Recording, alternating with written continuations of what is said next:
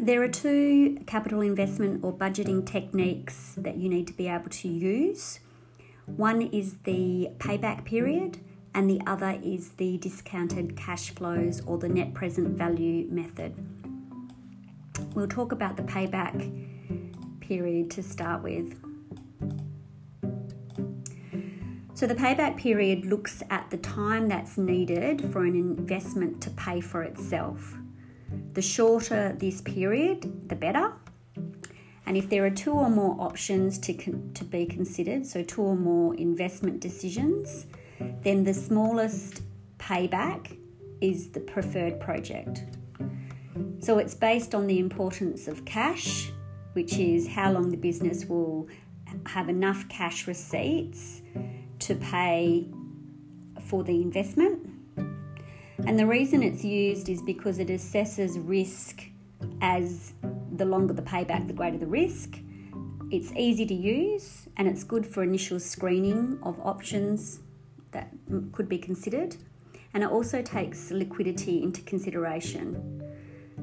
The disadvantage of this is that it doesn't actually consider the net cash flows after the payback period has been reached and what it can actually bring to the business.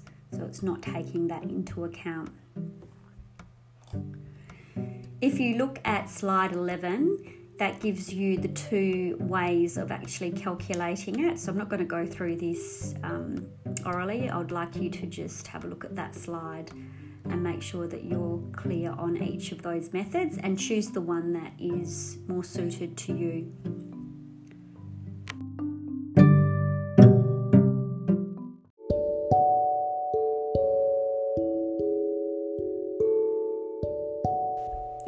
So, the other technique for calculating capital expenditure is the discounted cash flows or the net present value NV, NPV. This method considers the time value of money. It looks at cash inflows and works them out to get the present value of these particular amounts. So, those present values are then subtracted to find the net result, which is either positive or negative.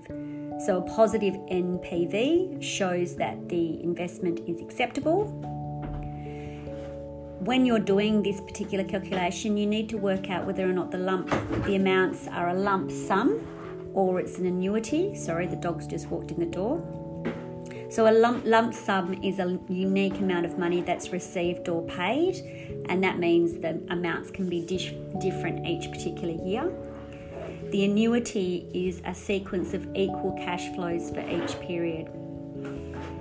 And as you can see, there is the formula, which is in your specifications.